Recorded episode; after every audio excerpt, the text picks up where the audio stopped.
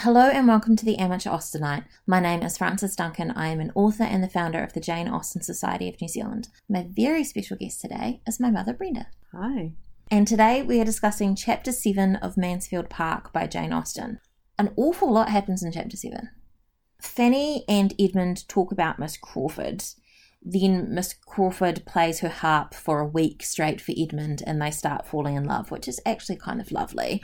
Edmund starts teaching Miss Crawford how to ride, and then she starts borrowing Fanny's horse, so Fanny gets completely neglected, and then Edmund beats himself up, and Fanny is also feeling not great and ends up with a headache. Maria is bitchy. In a nutshell, yes. Well, Maria's the one that feels that she should have the attention as well, isn't she? Also, her beau is not around. He hasn't turned up.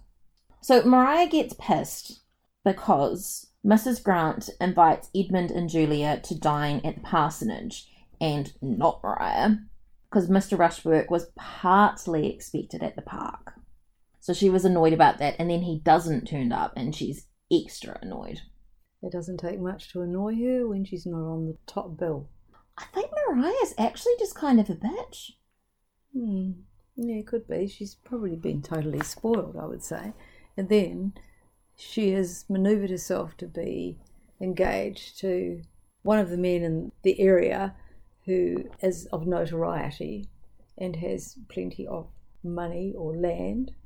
She feels herself even more entitled than she ever was. I think the opening conversation's kind of weird. So Fanny and Edmund are talking about Miss Crawford, and he's saying, What is your opinion? Fanny's like, I like to hear her talk. She entertains me. She is extremely pretty. I have great pleasure in looking at her. And Edmund's like, But don't you think she did something wrong? She ought not to have spoken of her uncle as she did. And they have this weird sort of back and forth about it. But then Edmund comes up with excuses for Mary. He says, It is the warmth of her respect of her aunt's memory which misleads her. I do not censure her opinions, but there certainly is impropriety in making them public. He also then talks about the aunt, who is obviously not there anymore, that it could be her fault that Miss Crawford, Oh, that's what Fanny says, yeah. oh, it's Fanny, sorry, she talks about her uncle like that because she's been brought up more with, by the aunt than by the uncle.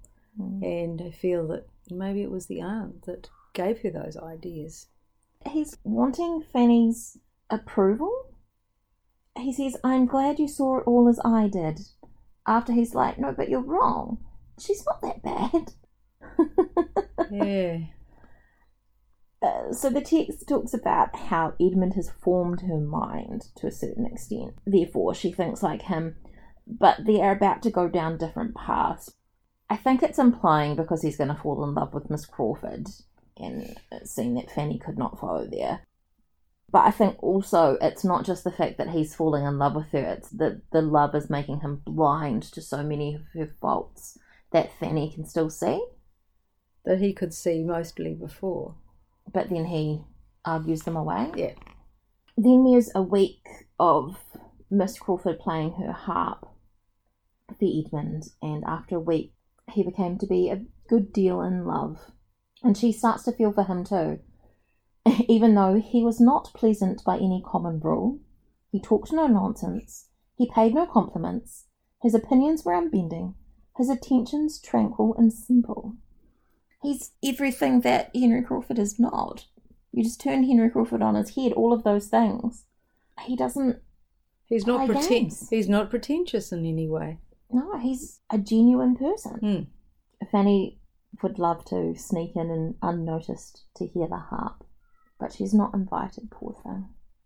She's surprised, though, that Edmund is not picking up more faults with Miss Crawford, and she doesn't want to point out any of Miss Crawford's remarks, lest it should appear like ill nature, because she's aware how she feels for Edmund and therefore she knows she can't say bad stuff about the woman he's currently falling for because it could be seen as jealousy. But no one else is aware of how she feels, so they would probably not view it that way. Is she totally aware of how she feels about him? You don't think that she's aware she's in love with Edmund? She loves him as a friend, but whether she realizes that she's gone past that maybe when she sees him with Miss Crawford, Jealousy that brings awakens. Yeah, that awakens her. Miss Crawford wants to learn to ride, and Edmund is super excited to teach her. And the first time goes really well, but then the second time Fanny is left waiting for the horse. And she's worried about appearing rude and impatient. When they're late to meet her, she had a great anxiety to avoid the suspicion. Miss Crawford, her apology is ridiculous. Selfishness must always be forgiven, you know, because there is no hope of a cure. Yeah, that really struck me as well. I'm not going to apologise for being selfish. Yeah, but she said, I've come to make my apologies. Yeah, backhanded apology. Yeah. I, I like her philosophy a little though. She says, Nothing ever fatigues me but doing what I do not like. And she's sad to leave the horse. And then poor Fanny goes for a ride with the old coachman, who starts praising Miss Crawford as Fanny watches Miss Crawford and Edmund walk away together. It's so sad. Yeah, poor Fanny. She's downtrodden again. And then Miss Crawford slash Edmund borrow Fanny's horse for four days in a row, so Fanny does not get to go and ride her own horse. Okay, technically Edmund's horse, but it's mostly Fanny's. So that Miss Crawford can go riding with the Bertram girls and Edmund and Henry, presumably, and see the countryside, which is all very lovely for them, but it means that Fanny doesn't get to go horse riding. And it's really been hammered in that Fanny is a little bit weak and horse riding is really important for her as exercise. So she suffers from this. She ends up with a headache and is lying on the couch when Edmund and Julia get back from the fated dinner at the parsonage when Maria was at home having a fit because she wasn't invited. And Mrs. Norris goes off at Fanny. She says, You should learn to think of other people. Typical Mrs. Norris. Uh, not looking at the whole picture, You only looking at herself. Fanny always thinks of other people. And then there's like a two page discussion of what Fanny has been up to this day. Her aunts have been forcing her to do work. She's been out in the sun cutting roses, then walking back and forth across the park because Mrs. Norris was too busy to do it. And Mrs. Norris obviously knows that she's done wrong because Edmund is questioning her about it and she's pretending to be deaf. I'm talking to Julia. I don't I can't hear you. Cannot hear you. She's a cunning one, that one. but it ends up with Edmund kicking himself. His own forgetfulness of her was worse than anything which they had done. She had been left four days together without any choice of companions or exercise. She had been feeling neglected and been struggling against discontent and envy for some days past, so she's quite touched that he does eventually realise that he's been a bit of a dick. Yeah, she feels vindicated in a in a way, a little. But he could have avoided this happening. Mm-hmm. He's a male. He's too thinking about enjoying himself and Miss Crawford having a good time. I get Miss Crawford having never learned to ride though, because she's always lived in the city, right? Of course, yes. But the Miss Bertrams, of course, go riding every day, so it makes sense then that she'd want to join because they're having fun. This was the issue when they talked about getting Fanny a new horse. Mrs. Norris said, You can borrow your cousin's horses, but they rode them every day. They rode them constantly, therefore, Fanny was unable to ride ah, them. So that's when Edmund. Got her the horse.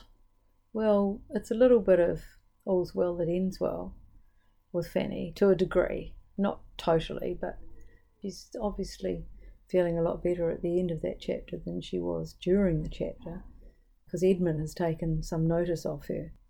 Does it make up for him neglecting her? Oh, not totally, no. She's just feeling that much better because at least he has taken some notice of her. And she has a bit of a complex as far as her status is concerned. She's happy for anything anybody gives her, really, at times. Any scrap of attention? Yeah, she's the poor cousin.